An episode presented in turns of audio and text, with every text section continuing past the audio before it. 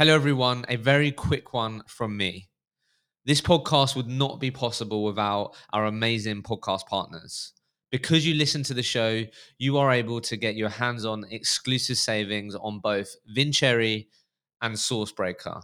They're award winning products. And if you are a growing recruitment business, then you have to check out Vincere, who are a all in one recruitment operating system for your growing recruitment company with Sourcebreaker, if you truly want to equip your teams with the best possible tools to stand out and beat the competition, you have to look at Sourcebreaker.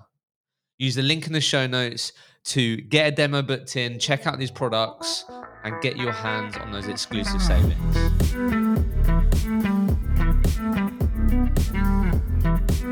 This is another Golden Nugget episode. Trying something new here where we are going to bring you some of the best Golden Nuggets from the 300 plus conversations we've had with high performing recruiters and successful recruitment entrepreneurs. This is the episode where you can dive straight into the value. It's going to be a short, sharp dose of uh, just great content and great learning. So enjoy it and please do let me know what you think of the Golden Nugget episodes. If you're enjoying them, if you have a favorite one, let me know. But back when I first started, it was more around volume numbers, where basically where can you get the, the wins quicker. Mm. At month 10, I learned how to win exclusivity, and that's what changed my career in recruitment. You learned how to win exclusivity? Yeah.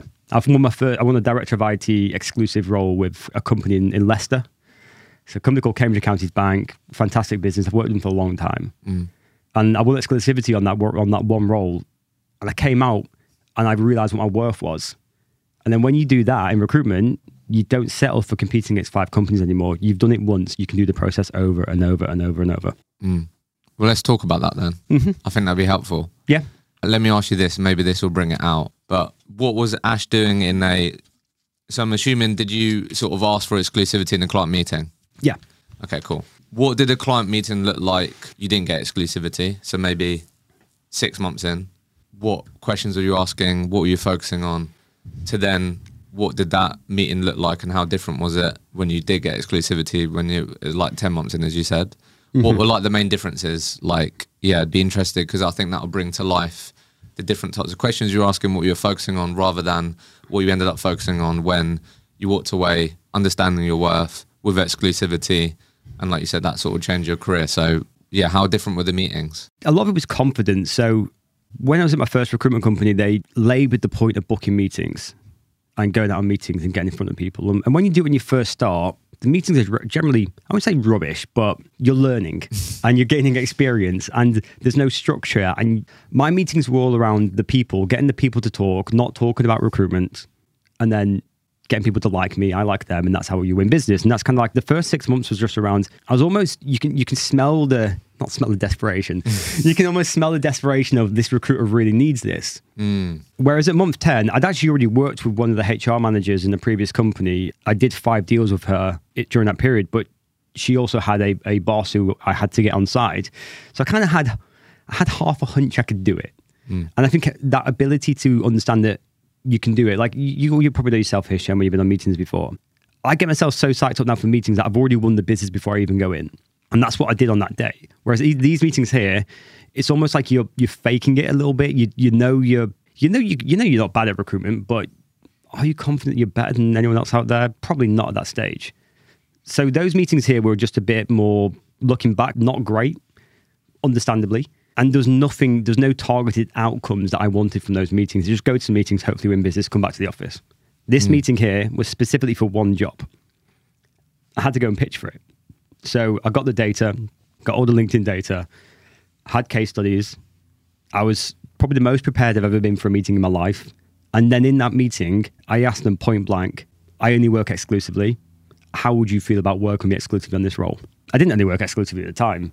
Mm. But I said it because I'm like, I need to win this exclusive. I'm not going to do this role where I'm competing. I don't want to do that life anymore. And they were bought in. And, mm. they, and they said, might need some time to think about it. I goes, well, let me just kind of stop you there. Like, when people say it's because they're not convinced, they taught me through the reason why you need more time. And then I was able to answer the question, and then we won the business and I closed there. So it was that almost that switch where before I probably would have gone like here, I'd have gone, all right, okay, yeah, I look forward to hearing from you. Whereas in this moment, it was like, no, I'm winning this. I'm not going to leave this office until I've won this business. And that was the difference in the two me- in the meetings here versus the meeting here. There's a targeted outcome. There's no targeted outcomes here. What was that question you just said? Because that's very helpful for people. What the, about exclusivity? So Um, basically, so like you just said, it was they said, Ash, I think I might just have to think about it, and you replied with, typically when people say that they're still unsure. What is it that you're unsure about? Yeah, correct, because it's true. And and I think you and I have both been in meetings before where they say that, and people say this often, and and it's always the case that they're not entirely convinced by you yet, mm. or you haven't sold your solution well enough.